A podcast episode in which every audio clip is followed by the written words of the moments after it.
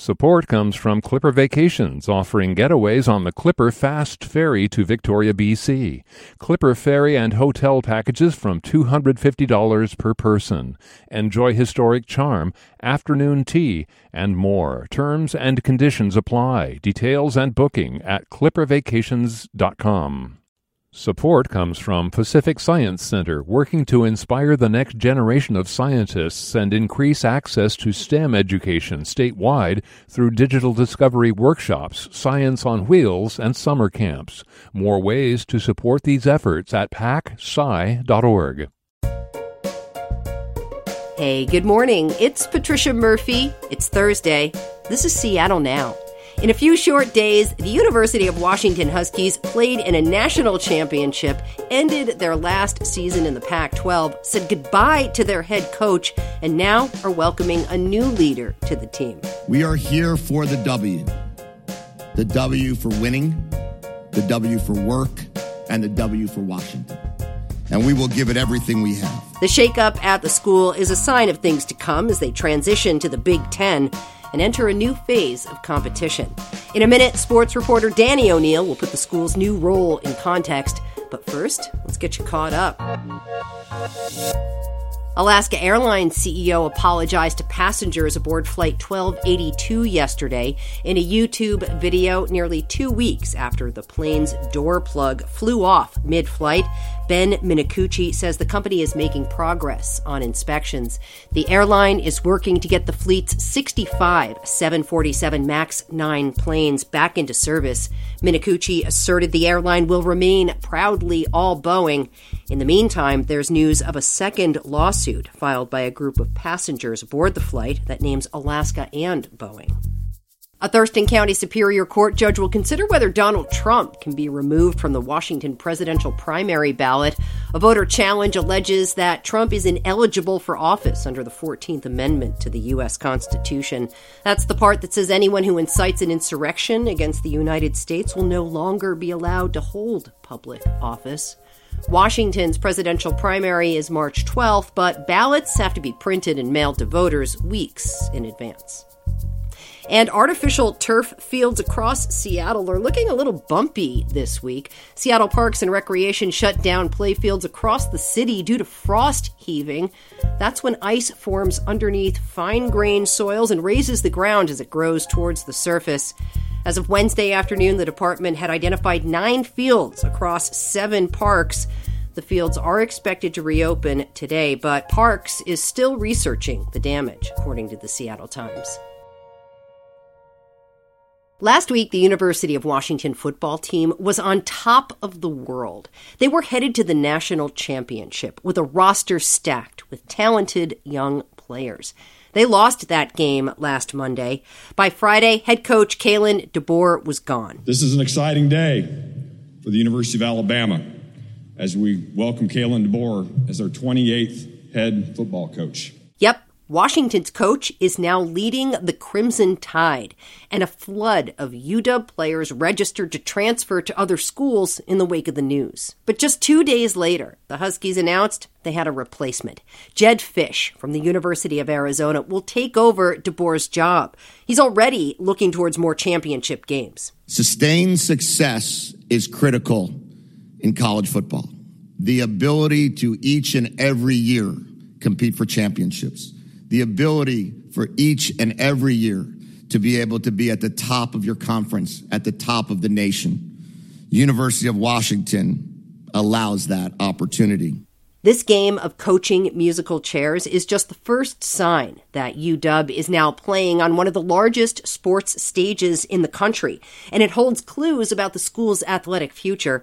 Danny O'Neil is here to help us decipher those clues. He's a UW alum and fan and freelance sports reporter, a real triple threat. Danny, welcome to the show. Glad you're here. Trish, I really appreciate you having me on, and I hope you haven't flattered me too much because I'm a pretty big, I would consider myself a huge UW sports fan, and it's kind of my last bastion of fandom after a number of years covering pro sports in Seattle.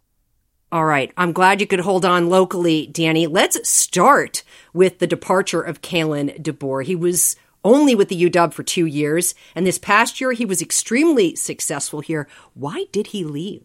Well, people are really mad about him leaving. I can understand that. He was only at University of Washington for 2 years, and as good as they were, he's departing. But the best way to understand college football is to realize there's a pecking order, and Alabama is at the very top.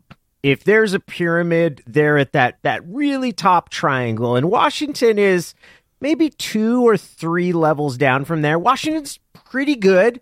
We've had some rocky moments over the past 20 years. We've also had some exceptional highs, coming off the high of highs of playing for a national championship just a week ago. Kalen DeBoer took Washington to that height and decided, well, now's the time for me to make the leap up the next level or two. And Alabama is one of probably the 5 best college coaching jobs in the country. There's a lot of pressure, too. And so Kalen DeBoer's going to this really, really prominent job. And us Washington fans, we thought he loved us. We thought he was going to be here forever. And that isn't really how it turns out. And honestly, not how it's likely to turn out very many times in the future, where college coaches, they're kind of trying to move up this ladder and maybe even leave college and go to the NFL, which is its own hierarchy and pecking order. All right. Well, UW is a few rungs down right now, but a lot of change is coming for the UW sports program over the next year. Might our spot in that pyramid change? Well, it's definitely changing because we're leaping from the Pac-12, this West Coast conference that was, if not the best at times, one of the premier conferences, is dissolving. And one of the reasons it's dissolving is because Washington decided to go to the Big Ten. It's joining USC and UCLA and the University of Oregon there. And the Big Ten is going to be one of the 2 essentially super conferences in the country. The other one is the Southeastern Conference. That's where Alabama is. That's where Kalen DeBoer is going. And Washington goes from being one of the really big fish in the smaller pond of the Pac-12 to being one of the medium-sized fish that hopefully is going to get bigger, but needs to worry about not getting smaller as it enters the Big Ten and the Rust Belt cities and their stiff upper lip mentality. And now they've got a new coach and a new team, and they're going to have to convince all these players that might have wanted to leave because their coach left that they got to stay. It's a very stressful time, Trish.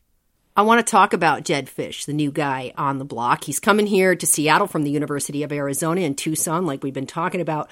What can fans expect with him at the helm of the program? Expect a very polished, buttoned-down approach, a sharp offensive mind. I know Jedd Fisch because in a previous life, I covered the Seattle Seahawks for the Seattle Times, and Jedd was, at that point, a young up-and-coming coach. He was the quarterbacks coach on Pete Carroll's first staff, Pete Carroll, who just left as Seahawks coach last week.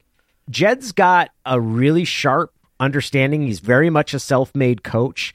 He came to the University of Arizona 3 years ago, a school that had really not had much success at all and was kind of bottoming out. There wasn't much that was expected of him, and he, over the past 3 years, really rebuilt that team in large part because of how enthusiastic he was about coaching. And in talking to people about what to expect from Jedd Fisch, they believe he's kind of built for this era of being able to sign and recruit players and offer marketing opportunities, kind of an increasingly professionalized opportunities for players. That's one of the ways he got some really high-profile players to come to the University of Arizona at a time that they hadn't had a lot of success. And if Washington's a couple rungs down from Alabama on that pyramid, Arizona's a couple rungs down. So Jedd Fisch is kind of moving on up in the world, and we're going to see exactly what he can do here in Seattle. And that recruitment is a main focus of the attention on Jedd Fisch right now. Here's UW Athletic Director Troy Dannen talking about how that played into their decision to hire him. We wanted a recruiter, and not just somebody who knew they had to recruit, but somebody who was maniacal about it. And I could say this after every characteristic: recruiting is first and foremost the number one consideration in who we were looking for. You know, I want to know why recruiting is such a focus for the UW program. Well, a coach is generally only as good as his players. And in college sports, your ability to recruit essentially means talking 17 to 21-year-old men into the idea that it is in their best interest to come play for you at the school that you coach at. And college football has always been driven around cults of personality and your coach's ability to talk players into playing for him. They'll say, you commit to a school, not a coach. That's not really as true. And if it ever was true, it's certainly become less true. And look, Kalen DeBoer had an incredible amount of success. He's 25-3. In 2 years at the University of Washington. And now Jedd Fisch comes in, and he's going to have to talk his way into a group of players that are, if not able to replicate that success, at least keep Washington from sort of falling back into the lower half of the Big Ten standings. Well, he's certainly being paid well for it. So let's talk about the money for a second, Danny. Jedd Fisch is going to make an average of $7.75 million each year in his contract with UW. He'll be far and away the highest paid state employee in Washington. I don't even want to know what those paychecks look like from the UW. It would hurt my heart. Danny, the amount of money in this college football world is just dizzying. Yes, it is. And look, there's a certain amount of cognitive dissonance that you have to have as a college football fan to remain enthusiastic. I don't doubt or question whether or not a coach is worth that. He is, because of how much money that sport generates. The really tough part for me is that's not really shared with the players. Now, there have been changes and players can now accept marketing deals, but they're not paid a wage. And I think that they really de facto are workers, even though they're not treated like it. And the highest paid public employee in most states is the college football coach. Like, that's just how it is.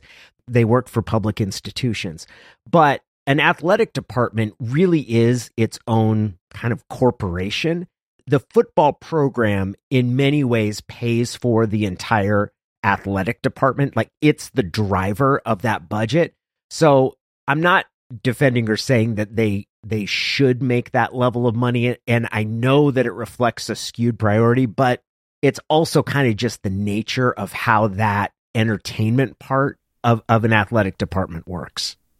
Sure. You can understand there's a lot of money at play, but I wonder for fans what it really means, because college football is about loyalty to a school, and that doesn't really mesh with coaches hopping around for the best job in this cutthroat environment, players being poached, decisions being made on the bottom line, like school spirit. So it's funny. I'm one of those people, right? I cheer for the University of Washington because it's where I went to school. And when I mentioned the cognitive dissonance that's there, I understand that this is an economic enterprise for the coaches, for the administrators, and for all that. But I kind of understand and see that for what it is, which is I do like cheering for my school. I recognize that a coach like Kalen DeBoer is pretty self-interested. And if he sees an opportunity to improve his status, he's going to be just like I would be in looking at another job of, hey, I've got more resources and I'm going to go. I don't take that as personally. They just happen to have an employer that I tend to root for. So I don't know. It's possible I'm brainwashed and part of the problem, Trish, because I'm the person that flew down to New Orleans to watch the Sugar Bowl and would say that was my excitement when they won. That was one of the most emotional experiences I've had that didn't involve like the life, death, or marriage in my life. But people are fans of all sorts of different things. And if you're a fan of a movie franchise and you go watch Marvel to see Robert Downey Jr. star as Iron Man, and he makes $1 bajillion for doing that, you're kind of like, well, I kind of like the movie. That's how I feel about UW football. All right. Well, a trade-off you're willing to make, and thousands of fans along with you, Danny O'Neil. Don't judge me, Trish. Don't judge me. No judgment here. No judgment here. I'm a Husky, too. Danny O'Neil is a freelance sports journalist and longtime Husky fan. Really appreciate it. Thanks so much. Thanks for having me on. Thank you for listening to Seattle Now, and extra special thanks to the generous donors who financially support this show through KUOW. Today's episode was produced by Claire McGrain. Our production team also includes Caroline Chamberlain-Gomez, Jenny Cecil Moore, and Vaughn Jones. Special thanks to Hans Tweit for audio restoration on this episode. Matt Jorgensen does our theme music. Seattle Now and KUOW Public Radio are members of the NPR Network. It's an independent coalition of public media podcasters. You can find more shows in the network wherever you get your podcasts. I'm Patricia Murphy. See you tomorrow.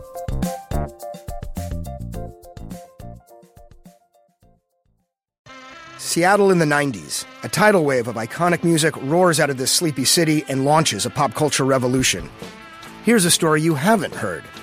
Let the Kids Dance is a new podcast about the rise and fall of Seattle's teen dance ordinance, the law that made it illegal for young people to go to concerts.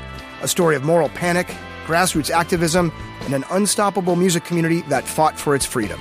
Listen to Let the Kids Dance from KUOW and the NPR Network.